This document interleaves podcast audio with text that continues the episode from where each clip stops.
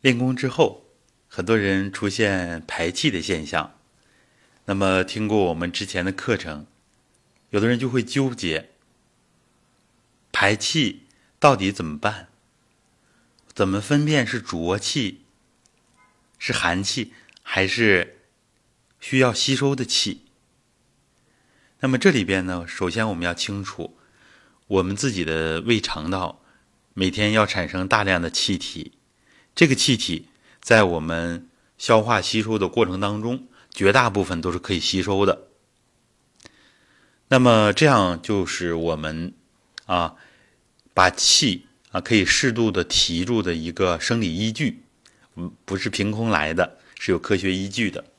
我们的胃肠道本来就能够吸收，但是为什么还要排气？有的人认为这是很正常的生理现象啊。是的。但是练功之后呢，我们调理胃肠道，有的时候排气会特别多。有些人排气之后呢，会感觉到虚弱乏力。那么这个问题就需要研究一下了。为什么会这样？因为我们说，任何的实体物质，它都有气场。那么肠道，尤其是小肠这儿，这个位置正好是我们的下丹田。啊，我们的体系讲的下丹田，肚脐的深处，命门的前面，这个地方正是小肠这个位置。所以呢，如果大量的排气，尤其是练功的时候大量的排气，那么它实际上也算是，如果长期这样，一年、两年、三年都这样，这是练功的一个偏差啊。当然，我们多数人不是这种情况。这样的练功偏差呢，就是它会把我们的丹田气啊带走一点。如果排的量大啊，就会更明显。那么我们普通人呢，往往都是刚练功的时候，把浊气、寒气排掉啊，尤其是有寒的人，呃，胃肠，尤其是肠道咕噜咕噜一叫就要排气。这个时候，我们可以像以前一样，任其自然排一排。尤其是不练功的时候啊，可以适当的排一排；练功的时候呢，有基础了，我们可以稍稍的提一提啊，不要很随意的排掉，可以等到练功之后再排出去。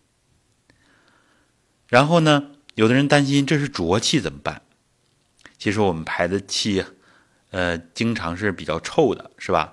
嗯，它实际上是二氧化硫。二氧化硫呢，它是我们人体代谢的一个。废物啊，一个产物，实际上它是微微有点毒性的。那么有的人就担心了，我把这样的气吸收了，那么就有问题了吗？那实际上我们每天各种气体都要吸收。我们真正的学了传统文化就之后就会明白了，从哲学层面明白，很多的东西它没有绝对的好与坏，就看我们自己。从哪个角度来看？那么二氧化硫啊，这个硫呢，也是我们人体的元素之一，所以呢，我们其实可以把它转化掉，啊，不就分解成氧和硫了吗？可以转化掉，啊，可以吸收掉，所以呢，它没有绝对的坏这个说法，只要您能够驾驭得了它，这是需要命门的元气足，所以自己有足够的能力。就能把所谓的不好的东西都转化了，那么它就被同化成自己的生命的一部分了。呃，如果不适合生命的，就会自然的排出体外啊。比如说重金属，那么很多人都知道它不好，但是我们人体呢有一些重金属，其实我们元气足了之后都可以代谢掉啊。所以就是大家这样。正确的来认识它的毒性啊，它的毒性。那么对于排气，我们怎么办？需不需要分辨它是浊气和清气？其实经常我们不好分辨啊。其实浊气和清气，它也没有绝对的一个界限。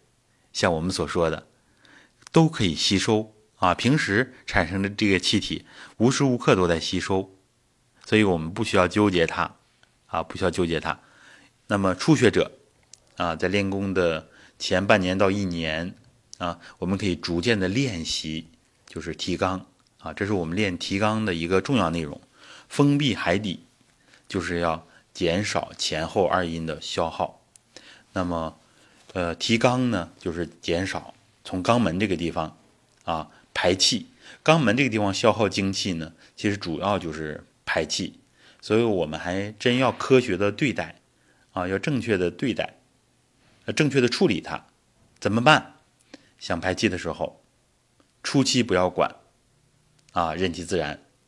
但是逐渐的，我们要微微提着一点，尤其是像我们讲的练功的时候啊，要提住，把呃提肛提住，微微用点力，然后呢，气咕噜咕噜上去了，它就会大部分的吸收啊，大部分的吸收，然后再次下来啊，我们再提一次。如果还有第三次还有，那么就可以轻轻的排出来，不要像以前那样很爽的一下子排出去啊。意念可以放在头顶啊，放在囟门上面一点啊，一尺多的地方，就是高一点，意念高一点，这样把我们的丹田气整体的气清气往上升，浊气往下降。实际上这是传统里边排浊留清的方法啊，所以要注意头顶，这样轻轻的一点一点把气排出去。这也是我们生命能够自主的一个啊一个表现啊，我们越来越能够自控，包括排气都能自控啊。以前我也提到过，这样在不适合排气的地方，我们轻轻一提就提住了啊，在肚子里面转一转啊，转一转就把它化掉了。有的时候这个二氧化硫呢，可能吸收的多了一点，会微微有点头晕，那么没关系啊，就是用这个排浊留清的方法。啊，在头顶上转圈儿，转一转就把浊气化掉了。其实我们人有很强的化气能力啊，要不那么多人怎么都说五毒不侵呢？网上很多的段子，实际上这不是笑话啊，不是笑话。我们也不要过多的从负面去解读。我们人体其实排毒的能力超强，只是我们的元气不足，所以大家都停留在低水平上。所以，我们最首要的啊，不是像别人那样外求啊，到外面去找。当然，我们符合啊卫生条件，我们尽量的啊是可以的，但是不需要太费心，更多的精力放在提升自己上啊，就是排气。我们就是这么分享这么多。有时候浊气跟清气确实不好分。啊，是不是需要提？其实我们建议大家都要慢慢的练提啊，练提。通过后阴啊，就是肛门，它耗气的方式呢，主要就是排气啊。呃，这个一般人可能不太容易接受。那么放屁怎么还不让呢？啊，其实我们就从呃实践当中来的。古人发现了这个规律啊。那么前阴的消耗呢，主要就是呃这个夫妻生活。啊，嗯，像男士的梦遗啊，主要是这些方面消耗，所以这个前后二阴加上会阴，它对于我们练功者来说，对于我们一真正注重养生的人来说，非常的重要。那么这里就给大家这么多提示啊，不要纠结，能够做到一点是一点啊，不行的话我提两次，然后我们注意头顶，轻轻的排出去，这样呢也不会让自己憋得太难受。啊，所以任何事情不要走极端，走极端呢，就是一个就是完全任其自然，啊，这精气像黄河水一样，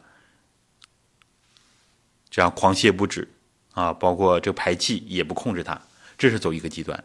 另外一个极端，就是我要憋住不能排呀，这消耗自己的气，啊，憋得非常难受，啊，像后者我经常遇到，大家都很纠结，哎呀，怎么办呢？我这个。不能排气，排气就消耗啊。我们有办法，是吧？把意念提到头顶，轻轻的排，一点点的排出去啊。注意头顶，多注意头顶啊。以后练的，经常练提肛，练的有力量了，我们的精气就更好的固摄住了。好，嗯，关于排气，我们就分享这么多。有问题呢，大家还可以继续留言跟我们交流。好的，各各位再见。